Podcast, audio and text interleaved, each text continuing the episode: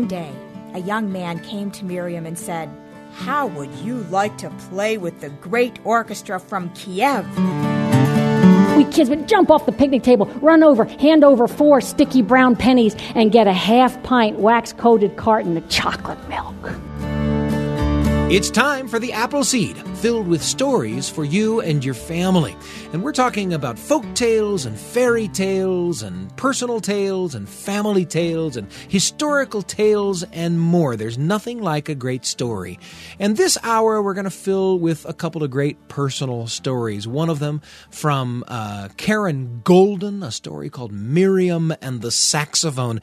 It's going to really resonate with anybody who has had to learn to play a musical instrument as Karen has. And you're going to hear a story called Pied Pipers at the Playground, a story from Dolores Hydock, a wonderful storyteller who herself tells folk tales and fairy tales and historical tales, but also tales of her own life and family that are really a joy to listen to. You're even going to hear a little later on in the hour a little song, a song by the great storyteller Andy Offutt Irwin. It'll remind you what a great songwriter he is, as well as a great storyteller. But we're going to start with that story from Dolores Hydock. It's a story that's going to bring back for you memories of activities at the playground in whatever town you happen to grow up in. The story is called Pied Pipers at the Playground. We'll let Dolores set it up. Happy to hear from her here on the Apple Seed. Several years ago, I was invited to be a storyteller at a festival in Oklahoma City where they had an unusual feature in their festival. It was called Finding Your Own Voice.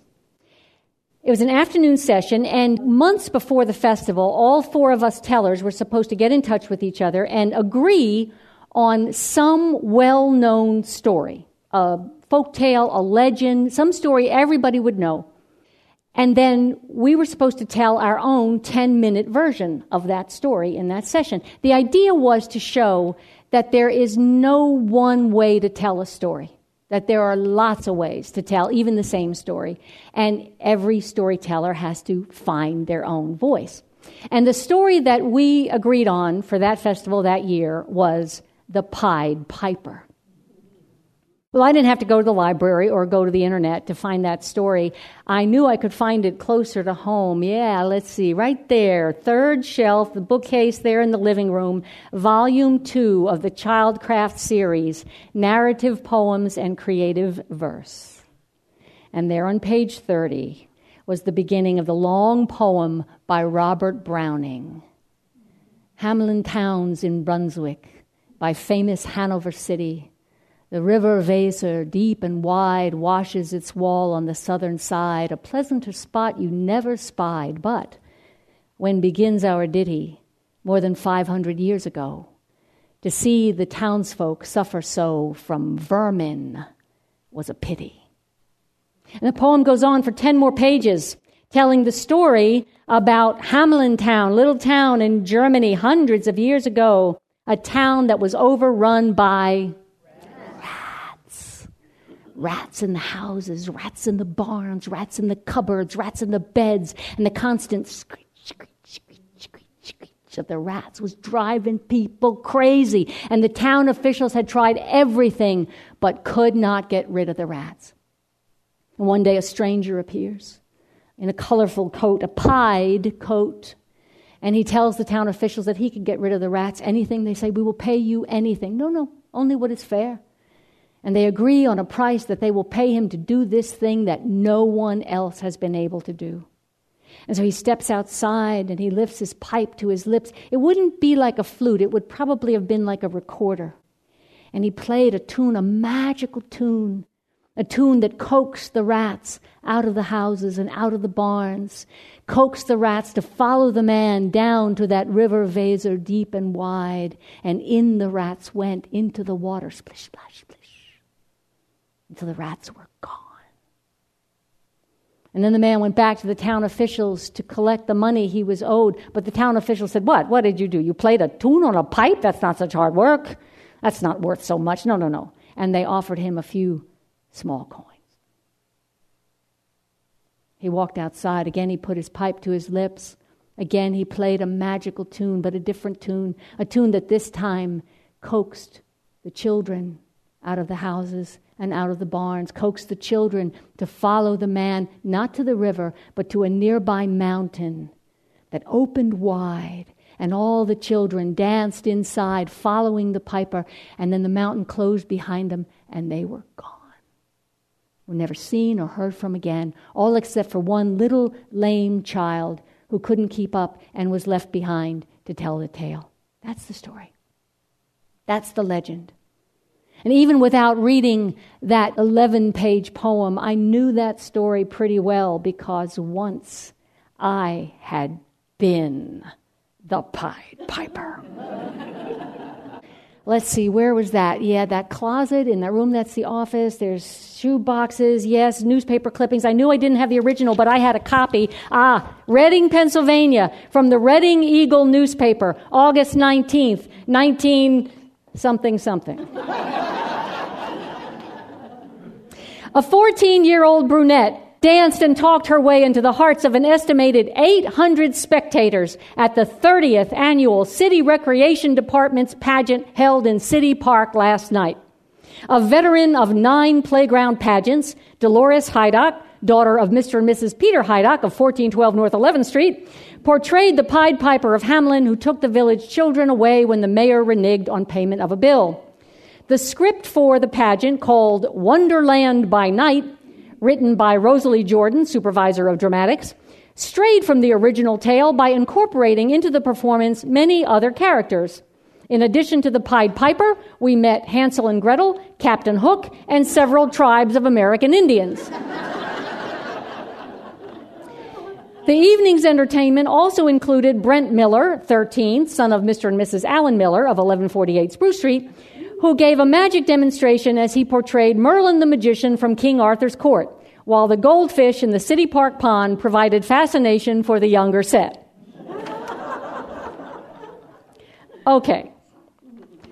Looking at this with our modern day Amber Alert, security conscious kind of eyes, we know this was a much more innocent time than the time we live in now. I mean, for one thing, they gave our full address.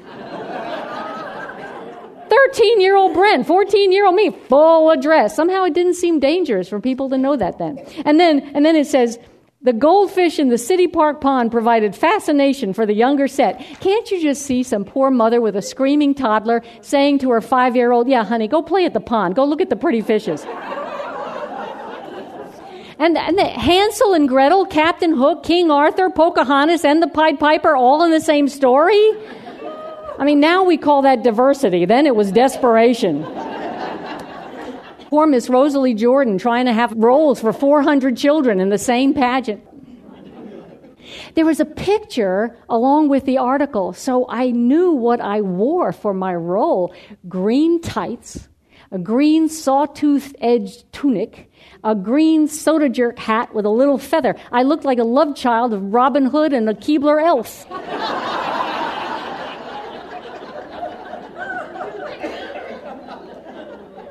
For earlier pageants, I'd been in them since I was five. I'd worn a grass skirt for the salute to Hawaii, a top hat and cane for Best of Broadway, and one patriotically themed year, I was the Statue of Liberty, dressed in bed sheets with an electrified crown on my head, an electrified torch in my arm, standing on a float in the middle of that goldfish pond long extension cords stretched out on floats behind me, connecting me back to the stage.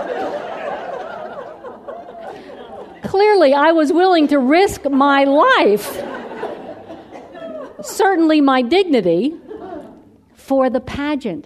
Anything to prove my allegiance to 11th and Pike Playground, the big park across the street from the house where I grew up, the place where I spent every day of every summer of my childhood.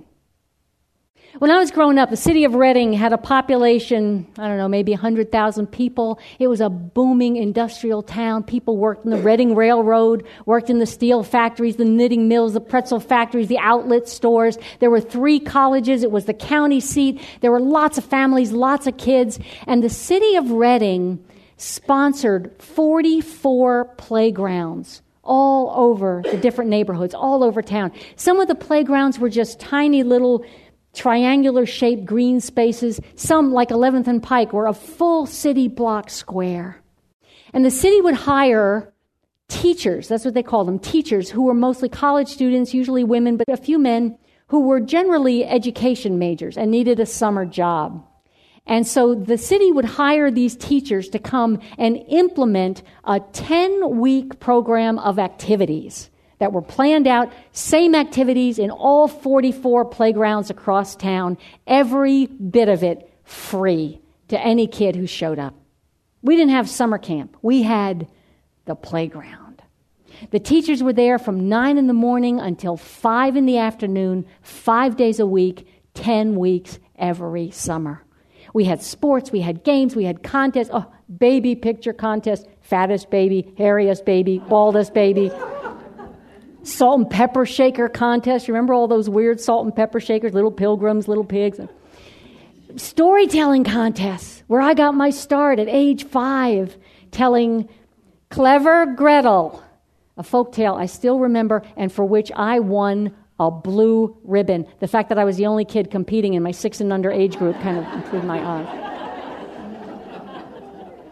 We learned folk dancing at the playground. Kids at all 44 playgrounds learned the same circle dances and partner dances from Sweden, Austria, Denmark, England, from all over the world. Or at least all over the world we knew anything about, which was basically Western Europe.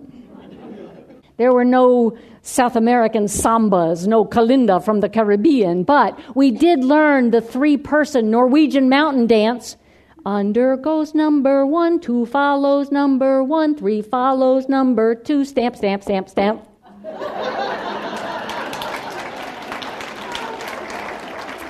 I don't know if you can tell, but that's supposed to evoke the idea of Scandinavian mountain goats cavorting on a hillside above the fjords.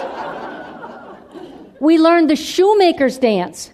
Wind the bobbin, unwind the bobbin, pull, pull, tap, tap, tap. We might not have known anything about Norwegian mountain goats, but we knew about shoemakers. Because there was a shoemaker there in the neighborhood, Mr. Antonelli. He had a little half circle of white hair and wore a leather apron. He kind of looked like Geppetto in Pinocchio. And he had a little shop at Mulberry and Pike, just half a block away from the playground, a little dark shop that had worn wooden floors that smelled of shoe polish and leather. And there was a sign in the front window advertising cat's paw rubber heels with the vacuum action gripper. Good shoes then were good shoes, and you got them repaired as soon as they started to show wear. And when you'd go to pick them up, he would hold them out to you, turn them so you could admire his work from all sides. And they were shiny with a shine like you couldn't get polishing them yourself at home. Inside the shop, there was an upside down metal form of a foot and awls and bobbins. And so we knew what those things were. And when we sang that song and did that dance, we could think of Mr. Antonelli in his leather apron, winding the bobbin and unwinding the bobbin, pulling and pulling. Tap, tap. We practiced those folk dances faithfully because on the Thursday night of the first week of August, there was a citywide folk dance event. 500 kids from 44 playgrounds gathered in City Park at one end of Penn Street, the main street in town. We would all be there in our little vests and aprons that proudly identified which playground we were from. At 11th and Pike, the boys had little red vests. The girls had aprons shaped like a little white heart with a ruffled red edge. Our teachers would line us up two by two, and then we would march down Penn Street following the Reading Community Band. Six old guys sitting in folding chairs in the back of a pickup truck that creaked down Penn Street.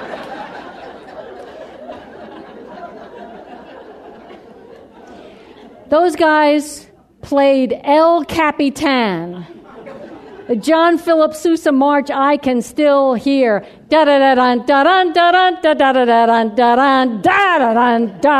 da da da da da. They played that over and over and over so that 500 little folk dancers could make their way down to Sixth and Penn, the big intersection in the middle of town. We would fan out, take our places. The band would strike up the Norwegian mountain dance. Under goes number one, two follows number one. The parents cheering from the sidewalks, the teachers urging us on. Bobby, over there, your partner is over there. The judges in the grandstand deciding who would win first place, second place, third place, honorable mention for best behaved. most participants, most improved from last year. We had a Bible story man at the playground. He came on Thursday afternoons. This little skinny guy had slicked back hair. He wore a white short sleeve shirt, skinny black necktie, thick black rimmed glasses. Miss Polishak, who was our teacher three years running, would round us kids up and we would sit on the picnic tables. Not at the picnic tables, on the picnic tables, butts on the table, feet on the benches, and we'd watch the Bible story man set up his flannel board easel with a piece of thick cardboard covered in pale blue flannel. And then he'd take out his action figures. The cutout shapes of Daniel and the lion, or Abraham and Isaac, or Joseph and his brothers, or David and Goliath. And they were backed with blue flannel too, so that they would stick to the background and he could add and subtract Philistines as needed.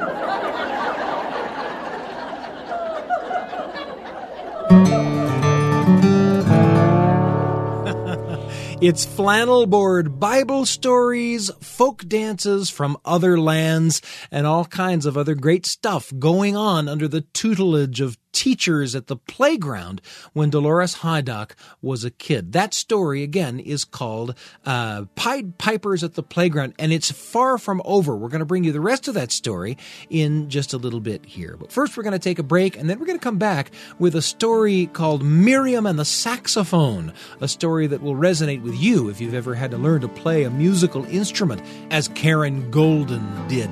You won't want to miss a word. It's coming right up. I'm Sam Payne. You're listening to The Apple Seed. We'll be back in a moment.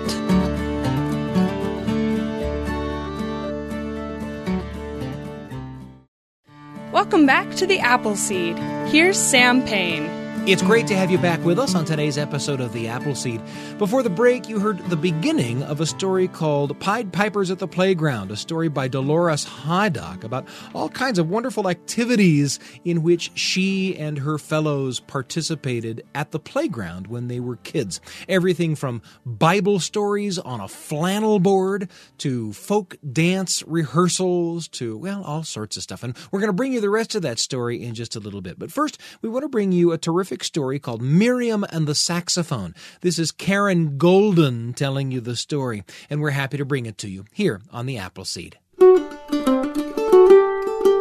When I was eight years old, I decided to play the saxophone. I was quite pleased with my decision until one day I was walking home from school with that heavy case dragging at my side, and my girlfriend said, Why do you play the sax? It's so big and loud. You should have played the flute or the clarinet. It's much more ladylike. They're right, I thought. I should quit. But I plugged along and tuned into my inner voice, which whispered, The sax is great. Don't quit. My inner voice usually worked, but not on Wednesdays. That's the day I took private lessons with my teacher, Mr. Perkins. One Wednesday, just before our spring concert, he stood in my living room with his tousled brown hair and slightly wrinkled suit. Make sure to round out your scales like this.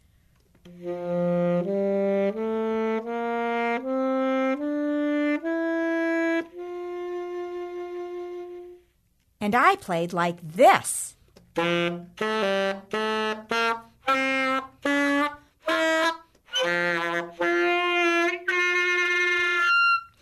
Why don't you stand a little straighter like this?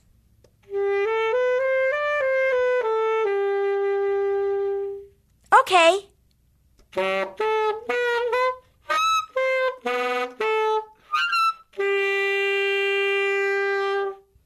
That's enough for today. Practice your scales, and I'll see you next week. He put his saxophone in the case and walked out the door. Ew. Mom, I sound terrible. I'll never get it right. I'm going to quit. I hate playing the saxophone. My mom yelled from the kitchen where she was making dinner. Honey, that wasn't so bad. It almost sounded like music. She could tell from the sound of my voice that I needed some extra encouragement.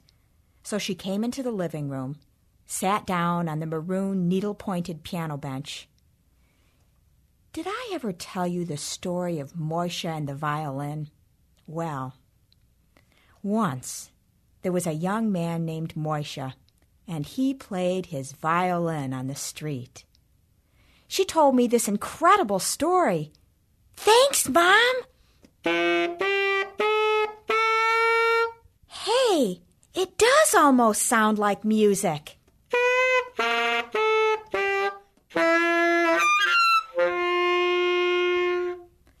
I didn't quit playing the saxophone, and little by little I got better.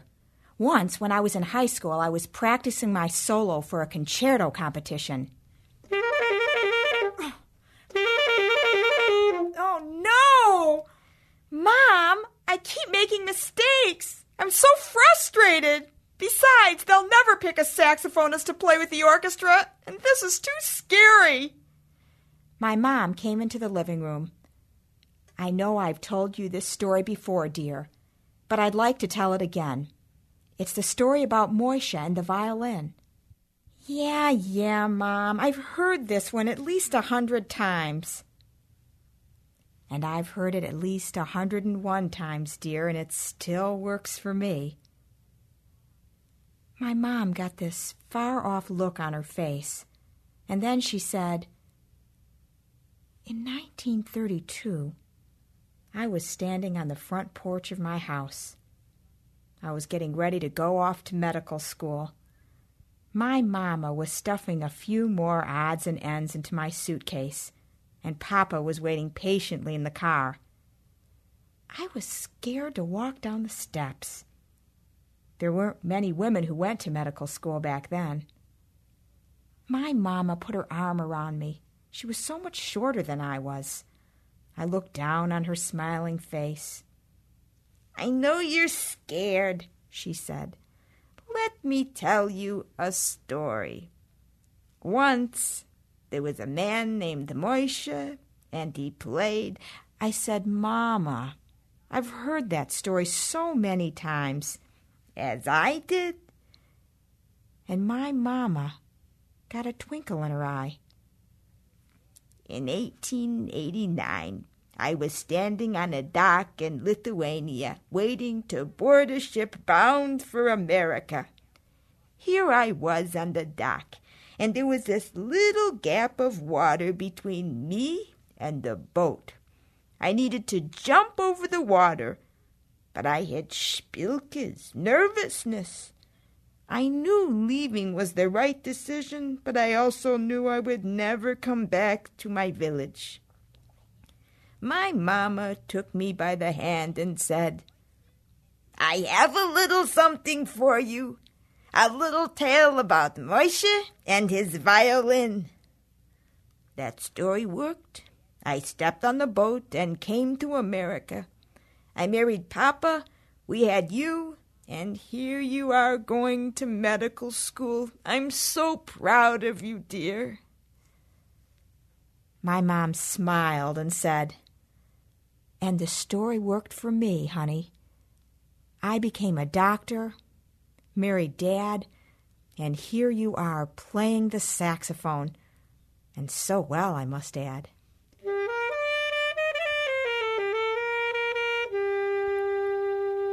So today, I would like to give you a gift from my family to yours.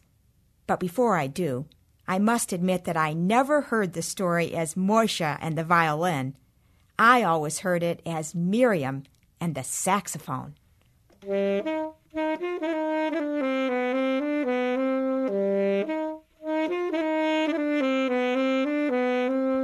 In a small town in Russia, there lived a young girl named Miriam. She was plain. Her hair was brown, her eyes were brown, and she always wore brown dresses and brown shoes. She walked the streets unnoticed. That is, until she stood on the corner, pulled out her shiny brass saxophone, and began to play.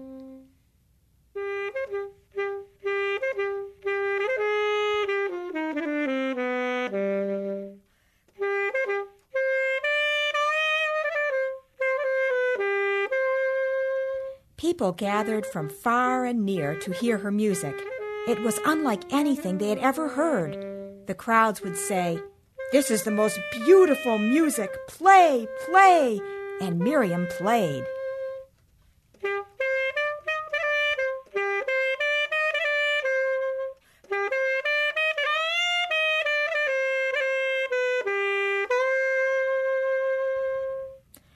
One day, a young man came to Miriam and said, How would you like to play with the great orchestra from Kiev? They will be playing in our orchestra hall this evening. I would like that very much, said Miriam. She serenaded the young man as he walked away to ask the conductor if it would be okay. A few minutes later, he returned with a wide smile on his face. The orchestra conductor thinks it will be a fine idea if you join them this evening. Miriam could hardly contain her joy. Thank you, thank you, she said, putting her saxophone in the case. She ran to the orchestra hall. Meanwhile, inside the orchestra hall, the conductor was getting ready to tune up the orchestra. He stood on the podium and slicked back his hair, adjusted his waxed mustache, smoothed out his tails, and caught his reflection in his black patent leather shoes. Then he tapped his baton on a music stand. Violins, please. Good, good. Violas? Marvelous. Cellos. Exquisite. Basses? Perfect. Trumpets? Marvelous. Timpani? Fine, fine, very fine. Saxophone? A saxophone? Oh, here I am. Miriam arrived just in time. I guess that'll do for now. After the orchestra was tuned, the doors to the orchestra hall opened, and the people from Miriam's little neighborhood filled in the first two rows of seats. They were so proud to see their Miriam on the great stage. The lights went down. The orchestra began to play. Da da da da da da da da da da da da. And Miriam began to play.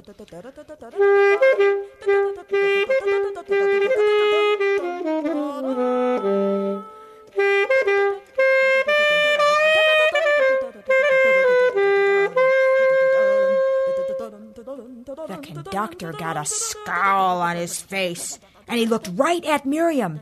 She continued to play.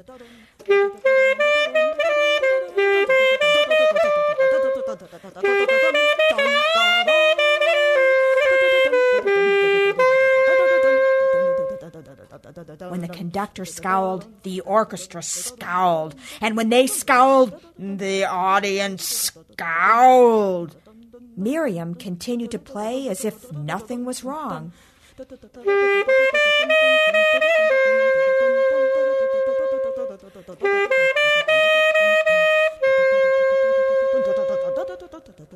Then the conductor cut off the orchestra and said, Miriam, you're playing the wrong piece of music. Miriam continued to play.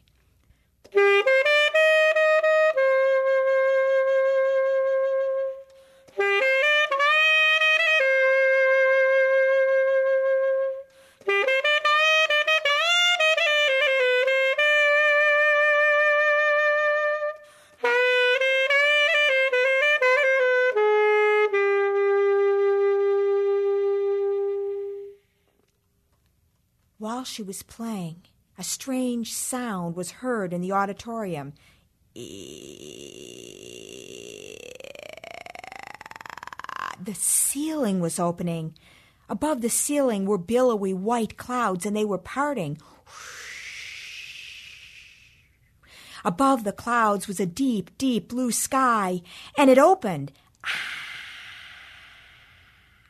And way, way up in the sky, farther than anyone had ever seen, was an orchestra playing exactly the same tune as Miriam. And she continued to play.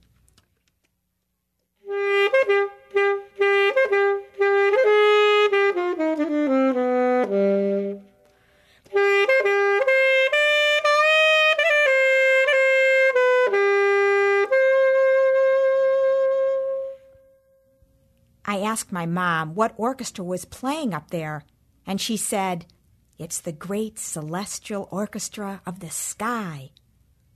What happened next?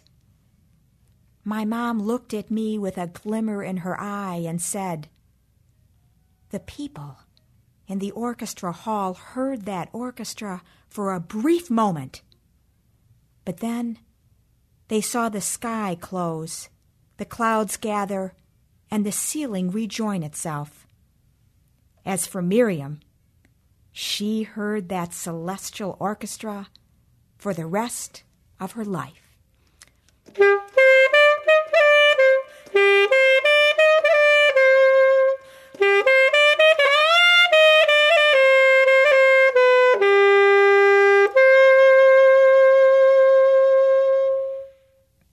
Ah, there are so many things to love about that story by Karen Golden, Miriam and the saxophone. I always love a story about how stories can come to the real life rescue of somebody who's having trouble, as Karen is having with the saxophone when she was a kid. You know, we told you that we were going to bring you the rest of that Dolores Hydock story that we started the hour with, the story Pied Pipers at the Playground. And we are. We're going to take a quick break and then we'll be back with the rest of that story. Dolores Hydock coming up right here on the Apple Seed. I'm Sam Payne. You're listening to The Apple Seed. We'll be back in a moment.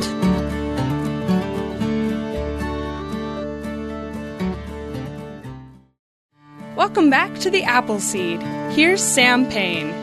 It's great to have you back with us on today's episode of The Apple Seed. Before the break, you heard a story from Karen Golden, a story about how stories can come back and save us in times of trouble. A story called Miriam and the Saxophone. What a delight it was to hear that tale. At the top of the hour, we played you the beginning of a story from Dolores Hydock called Pied Pipers of the Playground about all kinds of activities that Dolores participated in as a little kid at her local playground. Everything from pageants to parades to folk dance rehearsals to listening to a Bible teacher tell Bible stories with a flannel board. In fact, that's what was happening when we left the story. We're going to bring you the rest now, just as Dolores has described sitting around and listening to those Bible stories. We'll pick up the story. You know, you may remember Bible stories told on a flannel board.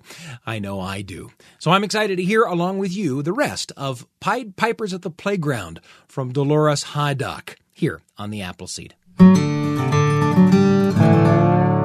Sometimes the Bible story man would just about be ready to start when the Hershey's milkman would come through. the Hershey's truck, tan trucks with dark chocolate brown lettering. It would pull up slowly through the street that ran through the middle of the playground. We kids would jump off the picnic table, run over, hand over four sticky brown pennies, and get a half pint wax coated carton of chocolate milk.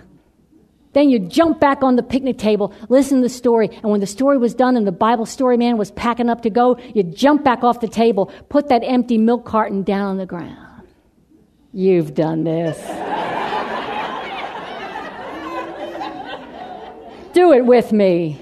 You lift up one foot, come down hard, done just right. Those milk cartons would explode in an artillery barrage. Pop, pop, pop, pop, pop, pop, pop, pop, pop, pop, pop appropriate punctuation for the violent Old Testament story we just heard.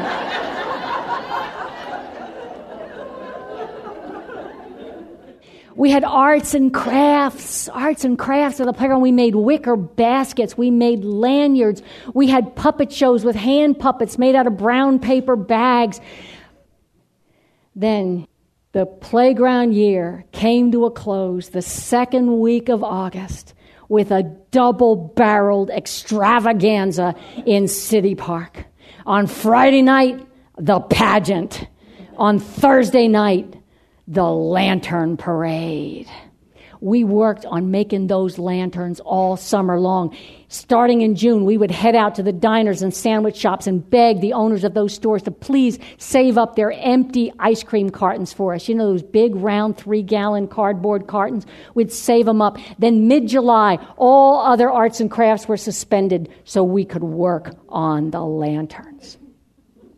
First, you had to cut designs out of the side of the carton stars, diamonds, triangles, something more elaborate if you could do it. Designs cut out with razor blades.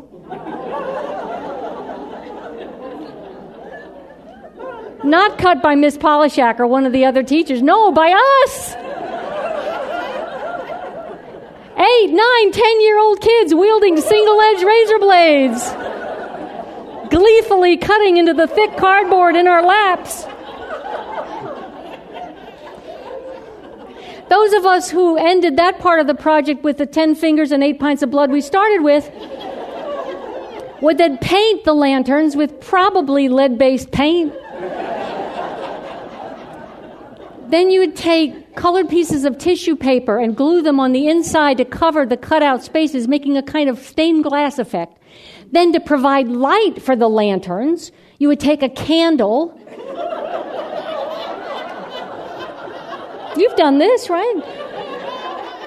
One of the many one inch diameter candles that mothers all over the neighborhood had not yet discovered were missing from dining room table centerpieces. You would light the candle. Every eight year old kid had a book of matches.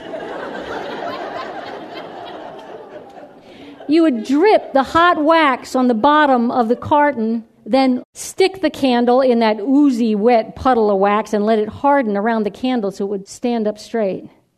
Then you'd loop wire through the two holes drilled at the top of the lantern to make a handle, and then you would store that lantern in the basement of the field house. One down, 99 to go. As long as I could remember, 11th and Pike never fielded any fewer than 100 lanterns. On the night of the lantern parade, 1,200 children from 44 playgrounds would gather at one end of City Park, ready to march along the pathways to the other end of City Park. We would begin just after dusk. The parade would start, and we would start to glide silently through the deepening dark swinging our candlelit cardboard cartons.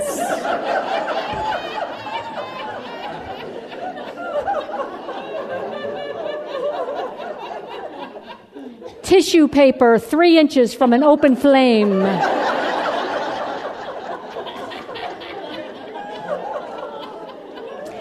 About every 20 feet, there were Boy Scouts. They actually called them fire beaters.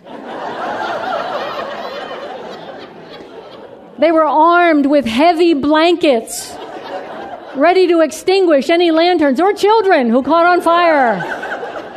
It was easy to recruit the teenage boys for that job. I mean, there was always the prospect of watching some little kid go up in flames.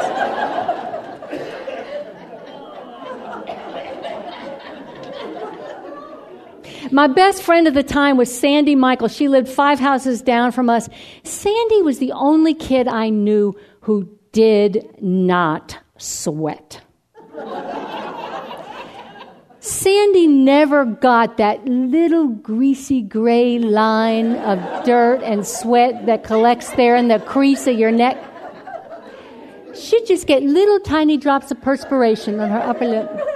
But she was my best friend. And sometimes we wouldn't do the planned activities at the playground. We'd just hang out. We might ride the swings, not the baby swings in the tot lot, and not swings like kids have now, those thick rubber thongs that squeeze your thighs up into your kidneys.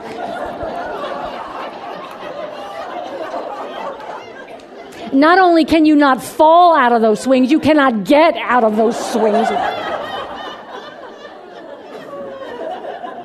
We had real swings. You remember the long wooden planks, the long metal chain that you could kick up really high. You fell off those swings a lot. but what a ride! Sometimes Sandy and I would swipe some wax paper from our mother's kitchen so that we could grease the metal sliding board.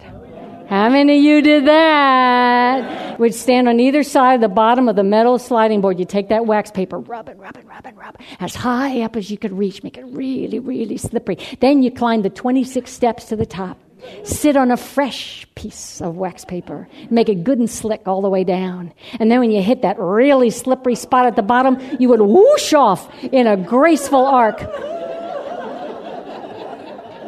And if you were lucky, you landed on your feet and not on your face in the asphalt that surrounded the slide.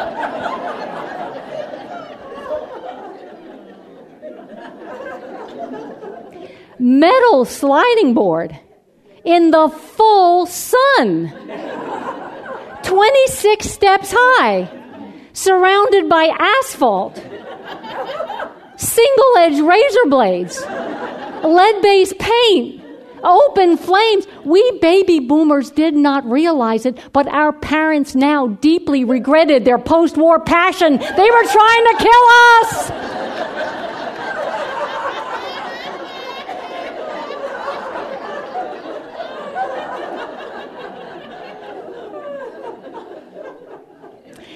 But if you made it through, if you survived, the Darwin challenge of childhood. you had learned the arc of geometry, the friction coefficient of wax on a metal surface, the dark theology of the Old Testament, and where Norway was. And thanks to the pageant, the year I was 14, I had learned the story of the Pied Piper. And so now, now, as I was preparing my own 10 minute version of that story, I went back and read the long poem. I read the version by the Brothers Grimm. I went back and read the history of Hamelin Town, learned how that story, written centuries ago, was probably, like so many folk tales, so many legends, was probably a way to try to explain something that really happened, a way to explain why so many of the children disappeared in the 1300s. The children were taken away, not by a piper, but by the plague that river of sickness and death that ravaged that town like it ravaged so many other towns in those dark times. But who wants to hear that story? Who wants to tell that story? And so, a story about a magical piper who took the children away to a magical place, maybe that was a kinder way to explain something that was too painful to explain any other way. A kind, magical Pied Piper, I thought. What if, what if that's who he was? That was possible. And so, in my 10 minute version of the story, that is who he was a kind, magical Pied Piper who took the children away not out of revenge, but out of love. Took them away from the tedium of their little town so that they wouldn't grow up to be hard and cynical like the town officials, but instead would have a chance to grow up to be the kind of people who kept their promises, who paid what was owed. A kind, magical Pied Piper. That was easy for me to imagine because my childhood had been populated wall to wall with magical Pied Pipers who were never paid what they were worth never got the thanks they deserved. Miss Polishak, the other teachers, making summer days sweet for sweaty little kids. The Bible story man, who week after thankless week tried to plant a little mustard seed of faith in our grimy little hearts. The Reading Community Band playing El Capitan in an endless loop so that 500 folk dancers could keep in step. They were all Pied Pipers. Taking us away from the tedium of summer days to a magical place. To Norway with the goats, to Mount Moriah with Abraham, to Broadway and Hawaii, a merry journey full of puppet shows and paper lanterns and dancing in the streets. We were kids, and they let us be kids. Let us escape the confines of Reading, PA, with its railroads and factories, and let us live for just a little while in a magical world where Hansel and Gretel, Captain Hook, King Arthur, Pocahontas, and the Pied Piper could all be in the same story. And why not? In those dreamy, innocent childhood days, thanks to the Pied Pipers in our lives, anything was possible. Thank you.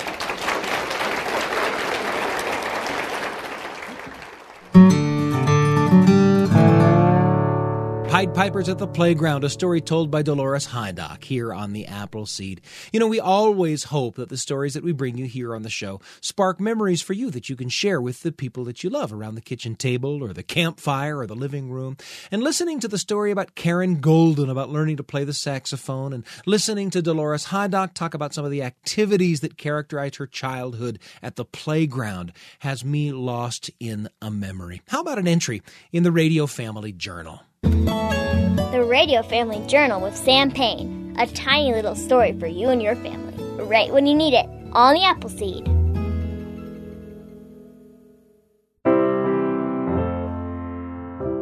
My mother was always hatching plans. I'd come into the kitchen of our tiny house when I was a kid, and I'd see her at the kitchen table, sketching on a piece of paper what looked like a floor plan. And I'd ask her to tell me about what she was drawing, and she'd explain that it was an idea for the house. She'd point with the tip of her pencil to the place where she planned to add bedrooms for each of us boys. We all shared a room the way the house was arranged back then. Or the second bathroom off the main bedroom that she planned to add or the picture window that would look out on the mountains. And those drawings were always very magical to look at, very wonderful to dream about together. And I'd ask her when we were going to make the things she drew on those papers filled with plans, and her answer was always the same. When our ship comes in, when our ship comes in, we'll build these things. My mom was a planner, and the truth is, when I left for college, the little house was pretty much the same as it had been all the time I was growing up. No extra bedrooms, no second bathroom, no picture window. But some of my mom's plans were different. They flew off the planning pages and into the lives of, well, of everyone in town. I'll explain. My mom had this dream of a city-wide music camp in our small town. For a week in the summer, families would carve out a week together, and each morning of that week they'd gather at the city park to have breakfast together, mostly donuts and juice. And then every member of every family would go to their morning music class, some music experience held in someone's home or backyard somewhere in town. You might, for example, go sing sing in a youth choir, or you might sign up to be in a short musical theater production, or you might go and hear a recital from a world renowned pianist or guitarist in the living room of one of your neighbors. And there were a dozen experiences to choose from, and then everyone would get back together for a musical lunch, say grilled hot dogs by a swimming pool with Handel's water music playing in the background, or maybe a short hike to a waiting picnic lunch and a bluegrass band. Then, in the afternoon, everyone would go to their afternoon music classes. And finally, in the evening, everyone would gather for a concert. And this would happen every day for a whole week. And then, at the end of the week, there would be a festival all afternoon and evening in which everyone performed what they'd been learning during the week. The children's folk dance class would perform, and the adult Baroque choir, and the teen musical theater troupe, and the town orchestra, and the hayride band. And then, after a week's worth of terrific musical experiences, everyone would go home and look forward to doing it again next summer. It was an enormous plan, but it happened. It happened, and it was called Music Fusion, the musical summer camp of all musical summer camps. One music fusion year, I acted and sang in an abbreviated version of You're a Good Man, Charlie Brown. Another music fusion year, my brother and I sang Brush Up Your Shakespeare from Kiss Me Kate. My dad directed the Baroque choir for grown-ups. My brother's pal, Jared Crapo, wrote a theme song for the whole music camp. Strong hikers climbed the local mountain peaks with international piano competitors in from China, guided by the local piano teacher. And lesser hikers hiked the gentle trail to Schoolhouse Springs, where we had sandwiches and a cowboy crooner sang, Hey, good lookin', what you got cookin'? How's about cookin' something up with me? To my mom. It happened. This plan of my mother's and the whole town was filled with music fusion for a week in the summer for a couple of summers running. It was an enormous team effort, of course. None of us will ever forget it. Well, many years have passed since then. My mother walks every day with Cosmo, the old black Labrador that she and my stepdad rescued from the shelter a dozen years ago. But my mom's life has generally mellowed into a state of gentle rest, a state of reflection. And I imagine, I have to imagine, that she may sometimes think of her life in terms of those drawings she made at the kitchen table all the time I was a child those drawings that never got turned into bedrooms or bathrooms or picture windows. I know I'd tend that way. I know there would be days when I could only see what I had wanted to do but hadn't done. It's awfully tempting sometimes to measure our lives in terms of the plans we made that were not realized.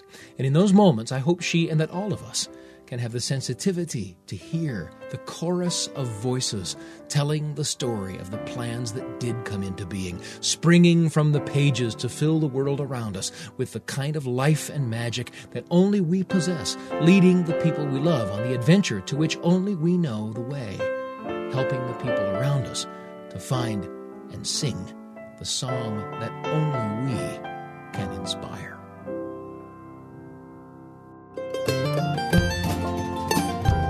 Radio Family Journal with Sam Payne. A tiny little story for you and your family, right when you need it, on the Apple Seed. Thanks for joining us for that entry in the Radio Family Journal. It's been such a pleasure to bring you stories from Dolores Hydock and Karen Golden today. We want to wrap up with one more little thing. This is a song by a longtime friend of the Apple Seed, Andy Offutt Irwin, wonderful storyteller and also a terrific songwriter, too. This is a song born of reverence for those moments when we can get together and tell and listen to stories together. The song is called Tarry Here. Andy Offutt Irwin on the Apple Seed. This is an old song, I do it all the time. Tarry here, where the stories never grow old, and you hear something new every time they are told, and it comes clear. To tarry here, where it doesn't matter your age. And when we gather around the table, we all take the stage year after year tarry here. We're living now and we're all in this place. So be sure to smile at each passing face as it draws near and tarry here. And then we all will see the me and you, the you and me. And as we leave these grounds, we can rejoice in what we found. So tarry here with Catherine, Sid, Jackie, and Doc. And when we tell their tales, we stop the clock. I know they're here, they're tarrying here.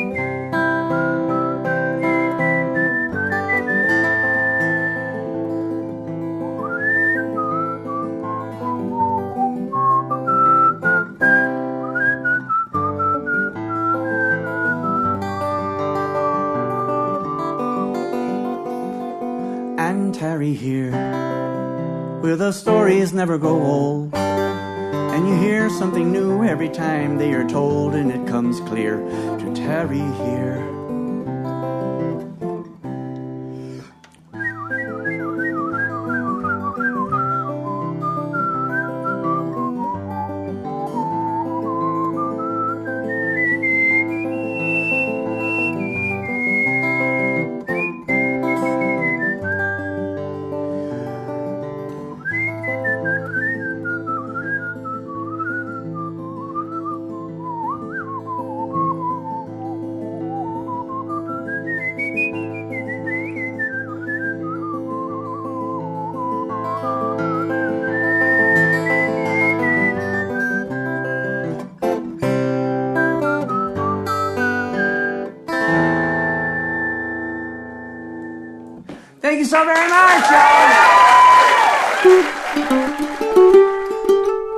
Offutt Irwin with Tarry Here. You know, if any of the stories that we've brought you today have sparked memories or thoughts for you to share, well, the best thing you can do is share them with the people that you love around the living room or the kitchen table or the campfire. The second best thing you can do is send them to us. Drop us an email at theappleseed at byu.edu. We love to hear from you. This hour was written by Alyssa Mingorance. Our producer is Jeff Simpson. Our sound engineer is Stuart Foster. I'm Sam Payne. Pleasure to have you with us. We'll see you next time. Thanks for joining us for an hour of stories, music, and conversation made for you and your family and brought to you by The Apple Seed. The show is a production of BYU Radio. We'll see you next time.